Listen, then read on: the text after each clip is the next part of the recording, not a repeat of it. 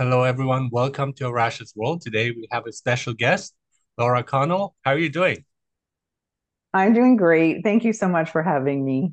Absolutely. And so, how would you briefly introduce yourself? What would you focus on? What would you tell our audience here about yourself? Yeah, I would call myself a trauma informed author and coach. And the author or writer part, I've been doing all my adult life. So I have articles in the nonfiction, uh, personal development genre spanning the last two decades in all sorts of print and website media everywhere. Um, and more recently, in the last three years, I have focused on the childhood trauma aspect of personal development and how that relates to self sabotage, like I talk in the book. So, how it creates these outcomes in our adult lives that are really holding us back. And because they're subconscious, we don't know why. So, that's been the focus. And I started coaching people based on that premise people who grew up in dysfunctional families and as a result are struggling in their lives in the various areas of their lives. So I help them with that, but I continue with the writing, and this book is just the latest example of that. Wonderful. Yeah. So the book is It's Not Your Fault The Subconscious Reasons with Self Sabotage and How to Stop. Um, so mm-hmm. it, that's that's one thing we often, when it comes to blaming, we blame ourselves. We think we deserve some of the things that happen to us, and and and, and that's not the case here, especially. And but I also like your focus on the subconscious reasons because that is something again trauma informed uh, practitioners look at uh, it's like the the part that is not accessible to our reason, right? But subconscious reasons here that make us do certain things and we don't really realize it. And then also self sabotage, and uh, I will have uh, examples of that too myself, where you become your own enemy, which is really unfortunate, but there is a way out of that. of Course, and how to stop. I mean, that's really important too. Like we need the guidance. Like, what can I do about it? And so, yeah, what would you briefly say about this?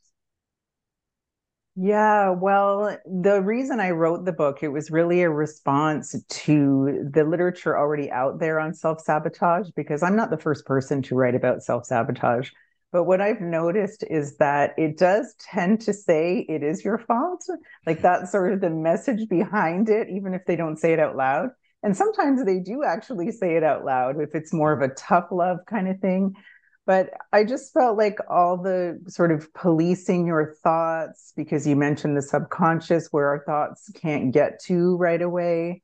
And then the behavior modification. I had tried all that myself for many years before.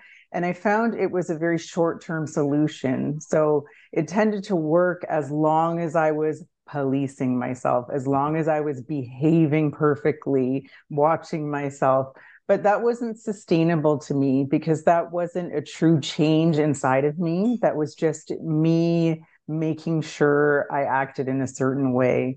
So until I learned that this stuff actually is deep and it stems from childhood, yeah. and we are not our own worst enemy. We are, in fact, trying to protect ourselves. But the way we're doing it is very maladaptive because it started in childhood to deal with the things going on in the home. And it's an immature child who is still trying to help you as an adult. So it doesn't have the coping skills it needs to actually help you. It's got short term solutions. It's got these ways to keep you safe when you're in the fight or flight response. So you're not in your rational mind. You're just literally trying to stay alive in this moment. And so that could even be like an addiction.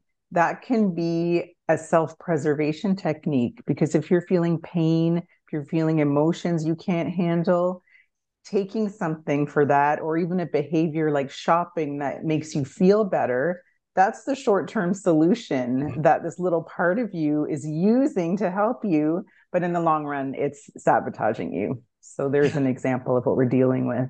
Yeah, absolutely. And so, so when we look at behavior modification, so as you're saying, and a lot of people are saying, "Well, I want to lose weight, and it doesn't work out. I want to do this, it doesn't work out."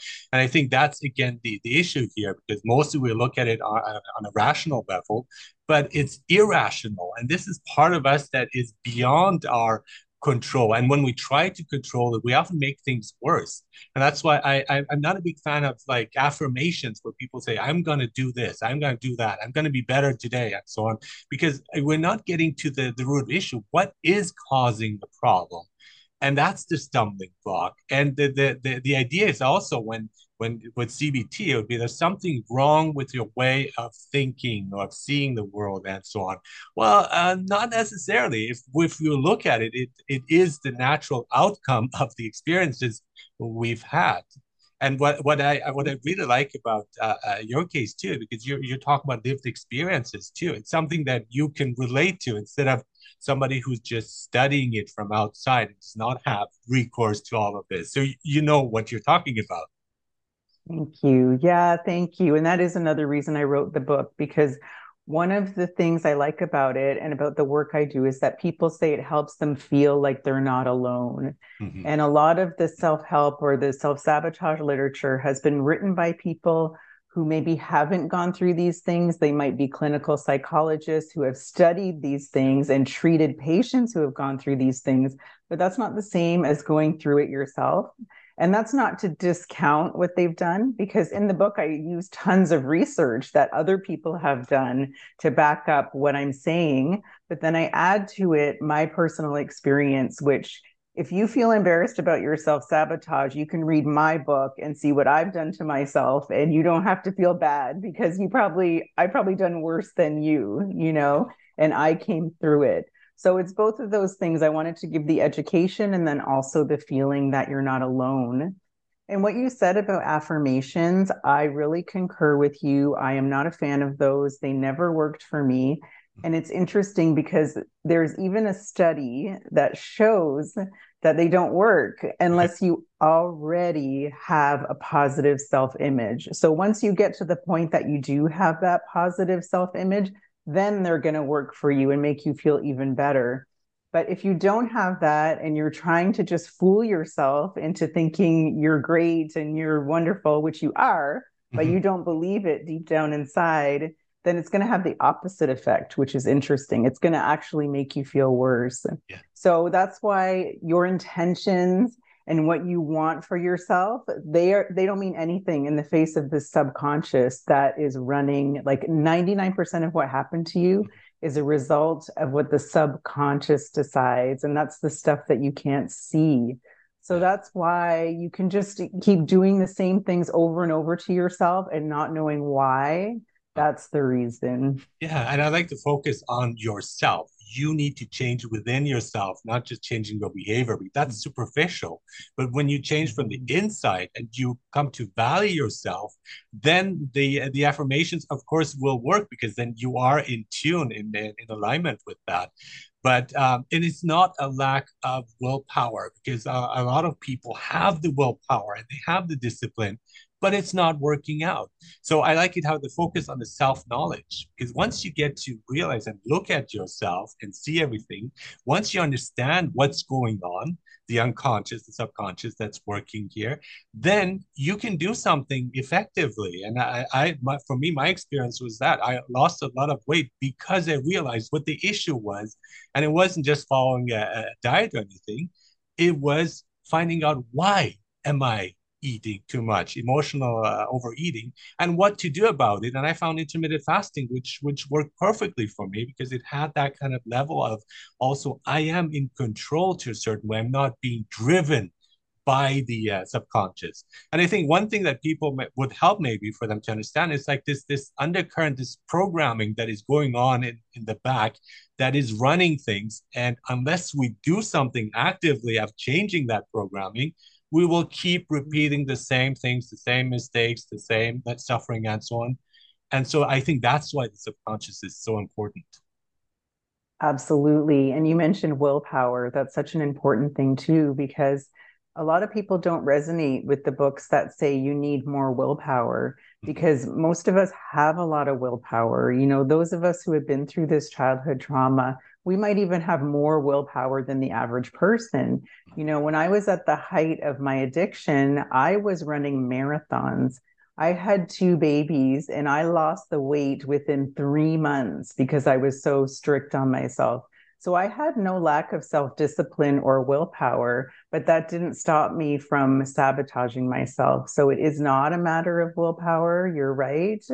You know, our willpower can only get us so far. And then once that runs out, we go back to the old patterns because that feels natural. And the CBT too mm-hmm. that you said, CBT can be great. Like I'm yeah. not against it by any means, and it's helped a lot of people, but I just think it's the time that you take it. I think before you do the CBT, working with someone trauma informed might help you with a more somatic approach because I knew a CBT practitioner and he said it's all from the head up, like it's just, or the neck up, yeah. he said. Yeah.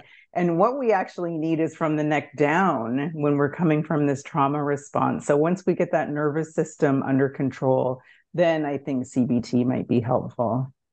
Yeah, and in, in, in, all fairness, they are looking at the subconscious too more and more because before they, they would say the unconscious does not exist, and now they're like, yeah, it does influence us, and they are kind of looking at it. I, but I don't I, I don't think enough. I think that needs to be addressed more.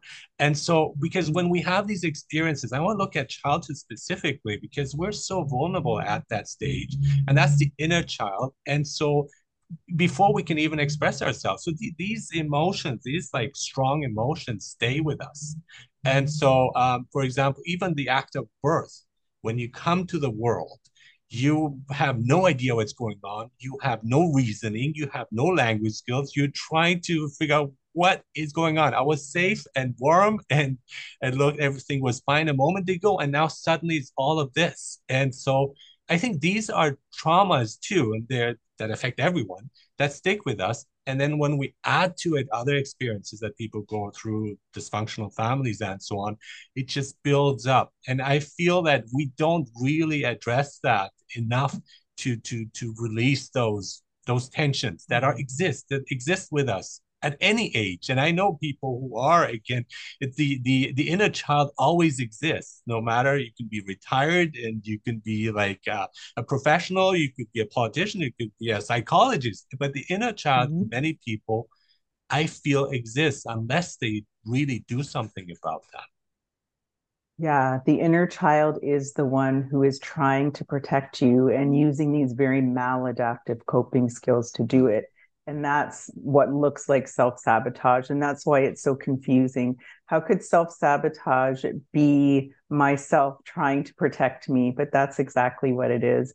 And it starts in childhood because the child discerns that its caregivers, whether it's parents or other caregivers, are not really there for them. They're not getting their needs met. So the inner child is the one who should be like in a healthy household, that child is going to be playful and curious and exploring the environment, figuring out who you are. Your sense of self is going to develop. Your parents are going to give you age appropriate tasks to help you mature. They're going to teach you how to deal with your emotions. They're going to show you how to make your way in the world. So if you grow up in a household where you get none of that, where you're either ignored or abused, or maybe you're shown that emotions have no place here. So I have to hide my emotions. I have no way to deal with them. Yeah. I'm not allowed to have boundaries because if I don't please these people, I'm going to get rejected. I'm a little child. If my parents reject me, that literally feels like death. So that's where the nervous system gets hijacked. Fight or flight comes in when you feel like you're going to die, quite literally. So that goes on over and over again in these households. So you're in this perpetual state of what we call hypervigilance. And so you're defending yourself against threats. So instead of that inner child I described that's having fun, being playful, exploring, it has now become very rigid, very controlling. It wants to know how everything is going to turn out. It wants to keep you safe from harm. And it thinks that not having boundaries is how to do that because then you won't get rejected. And that's why boundaries is a big one. Even as an adult, if you feel like setting boundaries sets your heart racing and it makes you shake even sometimes when people have to set a mm-hmm. boundary their their voice shakes and they're shaking that's because you're in that nervous system hijack. The inner child is feeling like, even though you're an adult, it's having that same feeling it had as a child when it was trapped and it couldn't set boundaries, but it couldn't run away. It's that same feeling because the nervous system doesn't know time. It doesn't know that you're exactly. an adult now with exactly. resources, that you're not going to die if yeah. someone rejects you. So part of the work is just letting that child know that I'm a grown up now. I'm going to take care of you. And thank you for taking care of me all these years. You did the best you could with what you had. But now I'm a grown up. I have resources. I have a job. Mm-hmm. I have you know, uh, kids of my own, maybe. I have friends who can help me if I need. I have finances. So just showing it that it no longer needs to protect you in this way, it can kind of relax and you will be the adult now. Yeah, and it really comes to accepting and valuing yourself because I think with people pleasing, that's something that, and, and not setting boundaries is because you want the other to accept you. And you say, if I please them, they will accept me as a friend or even at the job. You see them like you see maybe your bosses as parental, uh, parental figures, and you say, they're the authority and I have to obey them. So if they criticize me, they must be right. And that's where the self sabotage comes in. Whereas sometimes would ask, like, whose side am I on? I'm always on the side of the other and not myself. And wait a minute mm-hmm. there's something wrong there. And unless you really like come and accept yourself set those boundaries which is hard to do. I mean especially i think you maybe want to start slow but just an occasional no here and there. Uh, no thank you right? And even though it feels mm-hmm. awful just going through that and then you can you can widen the horizon where it's more in tune with in alignment with who you are and what you feel like and that's another thing, mm-hmm. as you're saying, because we feel our, our feelings are not validated or they're not valid. And we went, we want to validate them by having it externally accepted by others. And that is just chaos. Mm-hmm. That's such a great point about the external validation. That's where a lot of us are coming from. And a lot of the reason for that is that our sense of self didn't really get developed. Mm-hmm. Again, with that childhood or that household that didn't encourage you to be yourself. In fact, it encouraged you to not be yourself. It really encouraged you to just cater to other people and what they wanted Mm-hmm. So you take that out into the world and you have this really external focus, and you, in fact, try to form a sense of self out of what other people say about you. So instead of having that solid, like, this is who I am, these are my values, this is what I stand for, this is what I tolerate and I won't tolerate, you're almost like an empty vessel that's trying to get filled up by other people and things outside of you. And you probably notice that it doesn't work, right? It does feel like an empty pit. And the truth is that you can only give that to yourself. And that may sound really hokey, or it may sound like it's not accessible right now, because when you don't have that self esteem or that sense of self, you don't even know what you're drawing from. But like you said, it does start with saying no once in a while. And even before that, it can start with even what do I like and what do I not like? Yes. Because that can even be foreign to you if you've never been asked, yeah. you know? And so you might have the experience, or your viewers might have the experience of um, being asked even to go out for dinner and exactly. you can't think of anything because inside you're trying to figure out what they want you know? You might be so used to just externalizing think well i can't say i got to figure out what they want. And again this can all be subconscious. So learning on a sensory level what you enjoy can really help you set those boundaries because it's the first step to knowing actually what you like. And what you like is a big part of who you are. You know mm-hmm. your tastes are a big part of who you are. So then you start saying yes to things that you like and no to things that you don't like. And this mm-hmm. is how we get closer to who we really are. And this is why, when you don't have boundaries, it is literally impossible to have an authentic life. You don't have an identity in that sense, you know? And I think it's ironic because we say that's the main thing. We say be yourself, but then we're not encouraging that. So it's like kind of a double standard. And it just like seems like again ironic.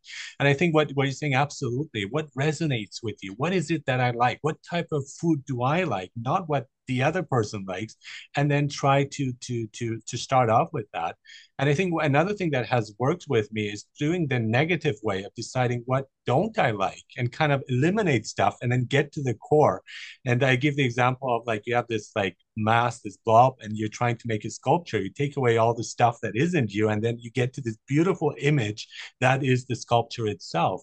I think that's maybe another way of like, you know, I am not my my parents. I'm not their expectations. I'm not uh, what my spouse is thinking of me necessarily, right? So just kind of to sift through that and uh, to get to to a core where it's like oh okay this is more like me and that's not limited i mean that's still fluid and so on but like you're saying it includes values it includes likes dislikes and so on and it's perfectly fine so you don't have to justify it either to to others if this is how you feel, that's fine. Of course, you want to also include logic in it, right? Just to make sure to have that balance. But I think that's one way of, of finding yourself. What what would you recommend as well?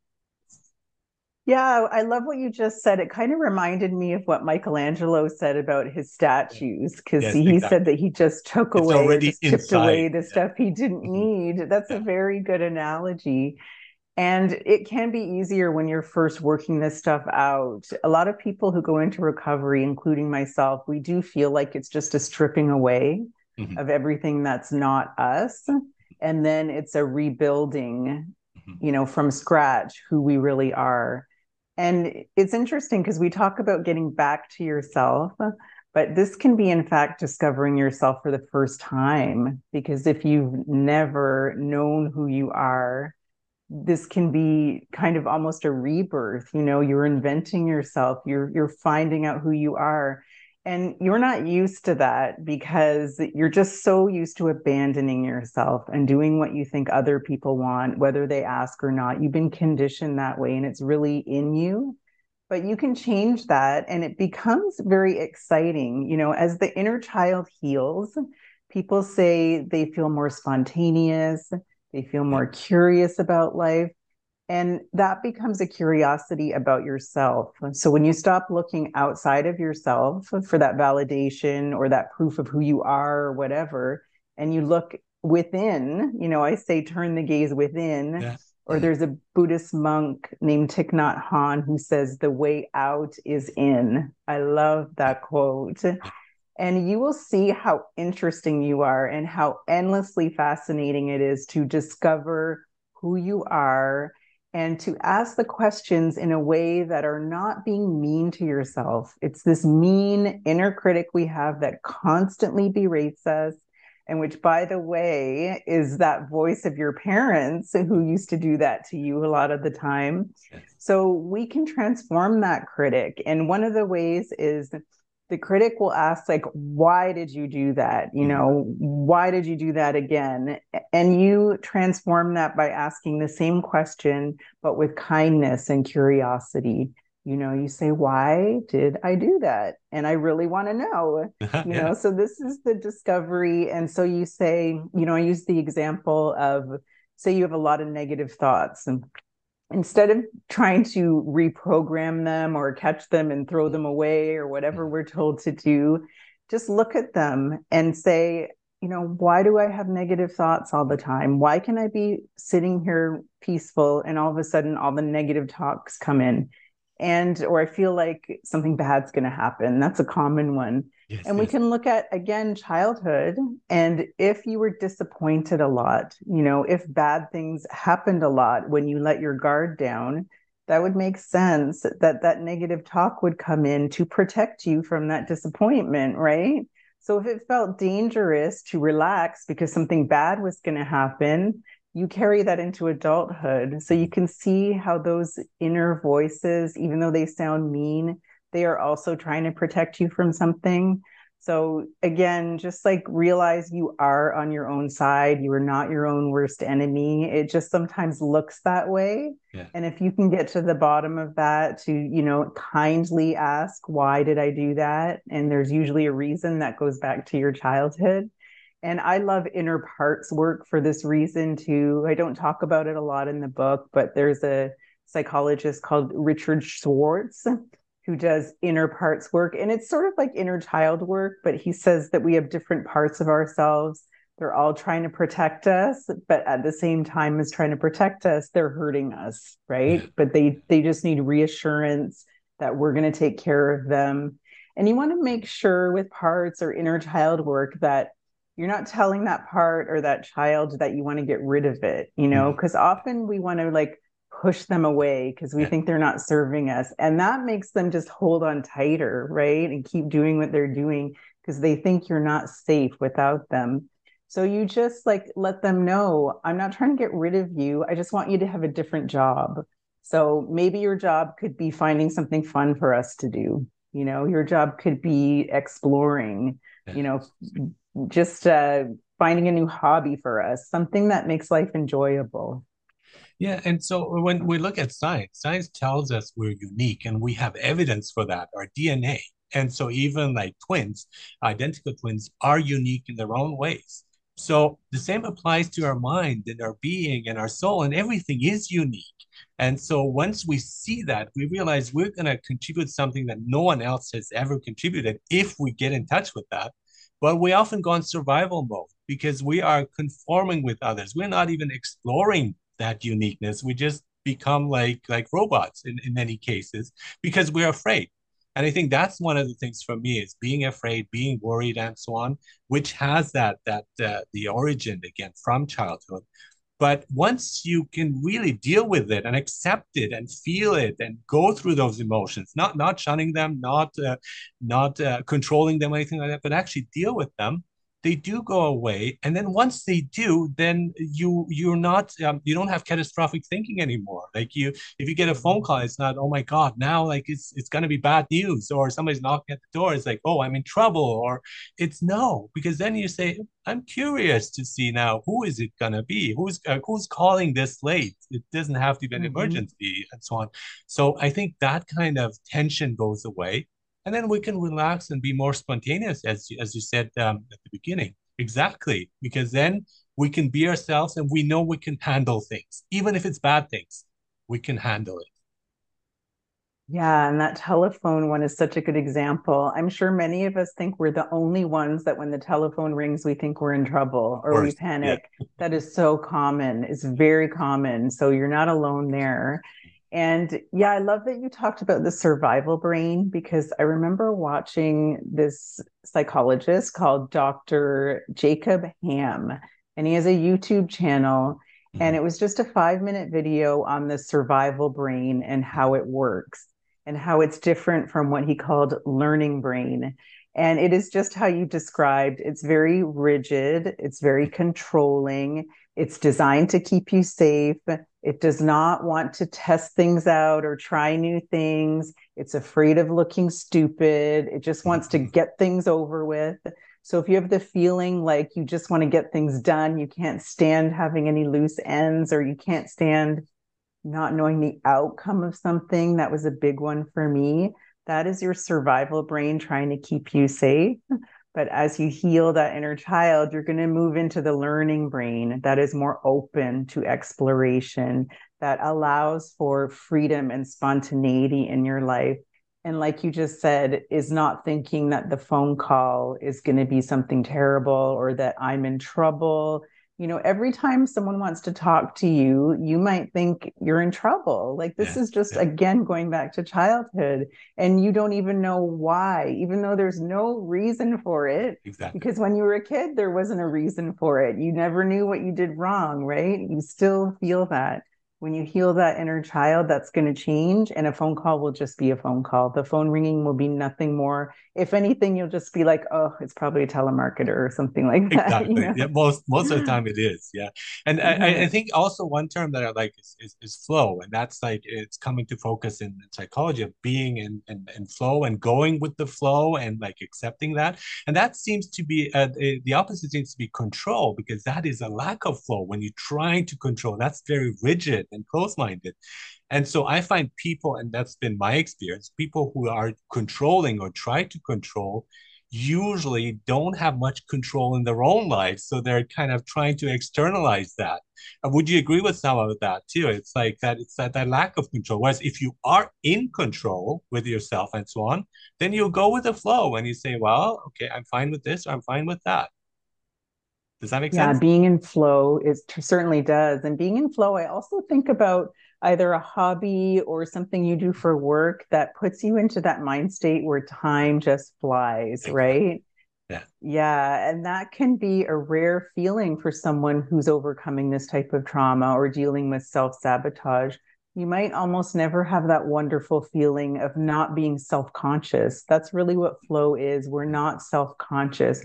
We're just in this state where it's almost like a suspension of time Mm-hmm. and mm-hmm, exactly. we're just so engrossed in what we're doing it's like a moment will just you know be seem like forever but at the same time time will go by really quickly it's a really beautiful state and like i said it can be if you can find work that puts you in that state that's what i was thinking just the now. most beautiful yeah. thing yeah or like i said it could be a hobby and it's really important to have hobbies as well. And when your inner child heals, that's something that you might tune into because a lot of us in this situation with the self sabotage and the healing the childhood trauma, we don't have hobbies because it's it's so hard for us to enjoy things, even things that are meant to be playful we can't relax. So hobbies just become another chore for us, you know? Exactly. Because so, we want to be good at it too. It's like, oh, this is not good drawing. This is not good writing and so on. And I say just like just do it and relax and whatever it is. It's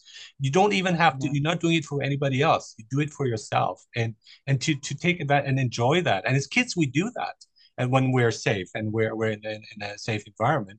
And I, I, think it's kind of going back to that uh, state. It's just natural. It's in our childhood. And uh, we need to do more of that. But we're so overcritical about ourselves and everything we do. And I know examples of people who do meditation and they're like obsessed with that. And it's like, I did only four days of meditation. I want to do five. It's like, if you do four days and you like it, that's fine. Why do you want to do more? You know, and it's mm-hmm. not that it's that kind of control that is like affecting and it's toxic in many ways towards our our the things that we really enjoy doing. Yeah it's true. And the irony is that something that is supposed to bring you peace and relaxation and that healthy distraction because we often have those unhealthy distractions like the netflix binging and so mm-hmm. on but there are healthy distractions and that's where hobbies come in but I think sometimes when we're in this difficult place, we almost say, What's the point? And it's because our self esteem is so low, we mm-hmm. can't grasp that the point is just to make yourself feel better, you know? And so when you're in that low place where your self esteem is really at a, at a low, um, you can't take that in. You can't take a hobby in as something that's just there to serve you you still have that, as you mentioned, that need to excel at it or to prove something. And you will find out as you go on this journey that the point is simply to be nice to yourself, to give yourself some pleasure. And you will get there to where that's enough, you know? Yeah. Yeah, exactly. One uh, uh, mm-hmm. one the practice I read in, in, a book some some time ago, I believe, was like getting to your subconscious. So one way of doing it, this person suggested just like just look around and see whatever catches your eye, like without straining, without looking for something specific. And at the time, I was still struggling with a lot of issues, and I my eyes fell on a plastic bag, and then I saw the plastic bag flowing across, and I was like, okay, this is interesting. Why do I look at plastic bag? And then that's how I felt. I felt that I was being like blown about by others, and I wasn't myself, and I was just like floating thing. And I was like, that's okay. That's showing me that there's something wrong. So I need to deal with it, or these negative and negative self-image and so on. And then nowadays, when I do it, I see things that is more firmly rooted in things, like or even a boat that's anchored. And it's like, oh, that's interesting. But I think that I found that an interesting way of getting a bit into our subconscious. There could be dreams, there could be thoughts that come out of nowhere. And it's like, what does this mean? I'm curious about it. What does it tell me about myself? Without trying to shun it because that's again a great opportunity for learning for me that plastic bag and it's like ever since then i i, I haven't focused on that anymore So I think it's like finding out. It's it's a cool way. What what would you suggest? What can we do to to get to that subconscious? I I love that exercise. I feel like I want to try it myself. You should. That's it's a fun. really yeah. wonderful way to tap into the subconscious and how you got that interpretation. And that's just one example of the beautiful meaning we can find in our lives from these small things, you know. I mean, looking at a plastic bag and realizing all that it has to say about you and to you you know? You have all that inside of you all that insight all that magic is inside of you just waiting to be tapped into. But one thing i suggest is a little more on the sensory level so mm-hmm. i just suggest like a real simple sensory delights inventory so mm-hmm. you basically just run through all your senses. And I suggest like a list of 25 things, but if you can't get to 25, just as many as you can get to, you know. And um, what do you like the smell of, the taste of, to listen to, to look at, to touch? And it could be, you know, example, I like nice chocolate. I like the smell of lavender. I like a warm bath. And then you just make it a point with your list, you just make it a point to incorporate these things into your life every day. And because they're simple pleasures that anyone can do, but they're things that we deny ourselves again because we think, what's the point? And underneath, we think we don't deserve it. You might not say that out loud, but that is what you believe. You don't think you're worth taking that extra few minutes for a scented candle and a nice blanket, like even a little nap, you know, like anything that gives you comfort, um, you deserve that. And you start incorporating that into your life. And that really does have an impact on your self esteem because it gives the message to your brain that you're worth it because you're doing these things for yourself and they're so easy to do they might just take five minutes or less you know? And they're just giving you that signal that hey like i'm worth it. Look what i'm doing for myself. And it's meaningful. That's what i suggest. Yeah yeah that's wonderful. Yeah absolutely. And so i want to also look at uh, tolstoy's uh, quote from anna karenina that always uh, stuck with me especially when we talk about dysfunctional families because he said happy families are all alike. Every unhappy family is unhappy in its own way so there seems to be like the dysfunctional family. We need some sort of personalized solution to deal with the unhappiness because we're all unhappy in different ways. And so I've, I've, addressing that too. What is it that I need to work on? And I, I find for me was again that kind of lack of acceptance and so on, negativity. But then instead of seeing it as something negative, like as you're saying here, I saw it as something positive because I can now deal with this and then I can put it away, but like dissolve it, not just like trying to to push it away or hide it under the, the carpet, but actually dealing, processing those emotions. And I think that's been very liberating for me. And with fear, and what happens is after a while the fear just like doesn't doesn't care anymore anger just doesn't show up it's like well you know i there's no ground here i can't stay and i'm not really welcome and you, you can come in but they're like well what's the point of staying here? Because this person is not responding to these sensations.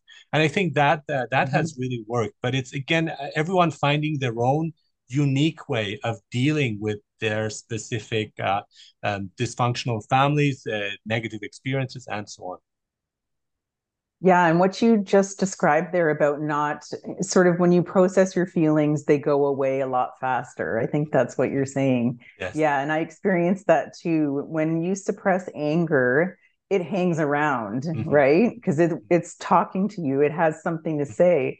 And a mm-hmm. lot of times, what it has to say is something needs to change here. This is not working for me.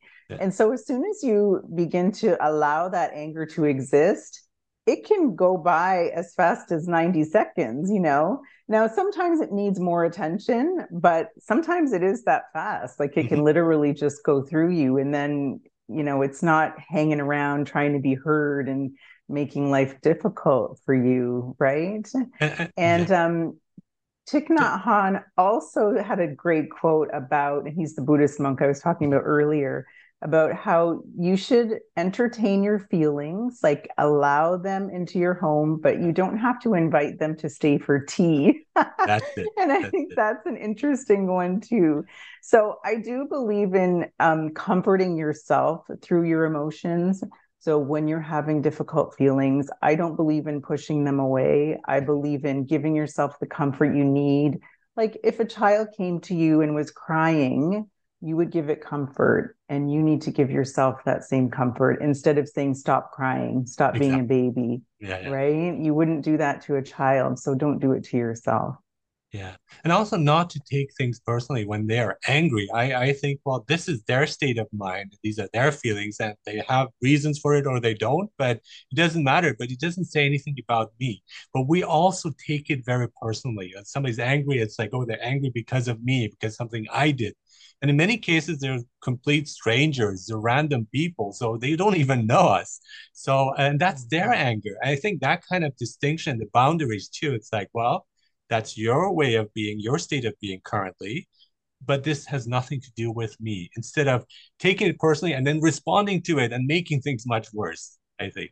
Yeah. And it's the difference between in the latter scenario you're describing, where we're taking it personally and we're reacting to that person the same way they reacted to us. Those are two unhealed inner children going at each other. Yeah. And what you'll find is that when you heal your inner child, you still have to deal with other people's unhealed inner children, right?